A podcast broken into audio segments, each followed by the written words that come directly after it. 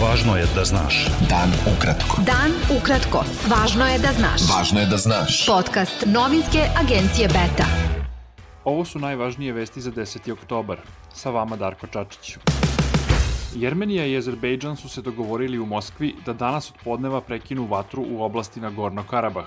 Međutim, ubrzo pošto je dogovor stupio na snagu, sukobljene strane su optužile jedna drugu za kršenje prekida vatre. Ruski ministar spoljnih poslova Sergej Lavrov, domaćin desetočasovnih pregovora koji su okončani noćas, rekao je da bi prekid vatre trebalo da otvori put za razgovore o rešavanju sukoba. Taktička vežba Vojske Srbije sa bojevim gađanjem Sadejstvo 2020 održana je na poligonu Pešter. Predsednik Srbije Aleksandar Vučić izjavio je po okončanju vežbe da će globalne posledice pandemije koronavirusa učiniti neuporedivo težim ulaganje u Vojsku Srbije. On je dodao da Vojska Srbije jača da bi odvratila agresore, a ne da bi pokretala sukobe. Srpski član predsedništva Bosne i Hercegovine Milorad Dodik, koji je bio uz Vučića, rekao je da vežba ohrabruje i pokazuje da Srbija može uspešno da odbrani državnost i suverenitet. Velika sposobnost koju je Vojska Srbije pokazala svakako ohrabruje i pruža poruku sposobnosti da Srbija može da uspješno prihvati i odbrani svoju državnost, svoj suverenitet. Čestitam predsedniku e, Srbije gospodinu Vučiću u naporima koje je uložio da modernizuje vojsku i da na ovaj način pokaže da Srbija apsolutno se zalaže za uspostavljanje regionalnog mira, ali je spremna da brani i odlučno da odbrani svoju teritoriju. Predsednik srpske desnice Miša Vacić upao je sinoć u Beogradu na izložbu o stradanju civila u Tuzli 1995. godine usled granatiranja od Vojske Republike Srpske. Na izložbi u Centru za kulturnu dekontaminaciju Vacić je oteo mikrofon i rekao da su sudski veštaci iz Izraela, Francuske i Češke zaključili da se 25. maja 1995. u Tuzli nije desilo granatiranje, već da su, kako je rekao, teroristi postavili eksploziv.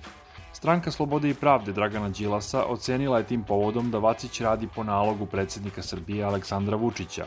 Pokret slobodnih građana saopštio je da je Vacić štićenik Srpske napredne stranke sa jasnom fašističkom ideologijom. Liga socijaldemokrata Vojvodine najoštrije je osudila incident i pozvala državu da zaštiti građane od desničarskih ekstremista.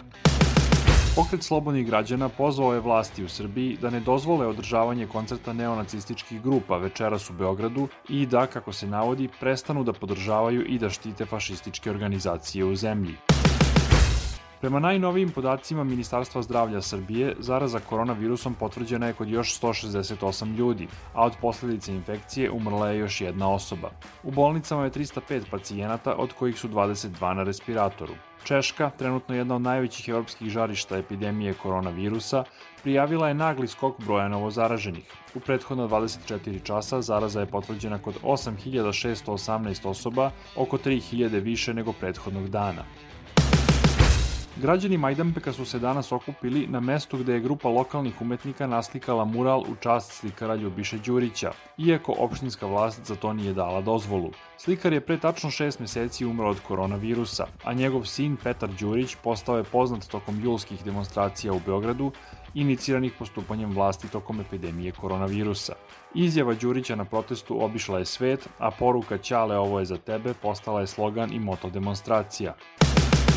Zaštitnik građana Zoran Pašalić izjavio je da u organizaciji zaštite mentalnog zdravlja u Srbiji postoje nedostaci jer psihijatrijskim ustanovama nedostaje novca i kadrova. Povodom Svetskog dana mentalnog zdravlja, Pašalić je ukazao da poštovanje ljudskih prava i prava pacijenata u postojećim uslovima nije uvek moguće ostvariti u potpunosti. Povodom Svetskog dana mentalnog zdravlja 10. oktobra, list danas je naveo da mentalne poremećaje ima milijardu ljudi u svetu, da 3 miliona godišnje umre od posledica zloupotrebe alkohola, a da na svakih 40 sekundi jedna osoba u svetu izvrši samoubistvo.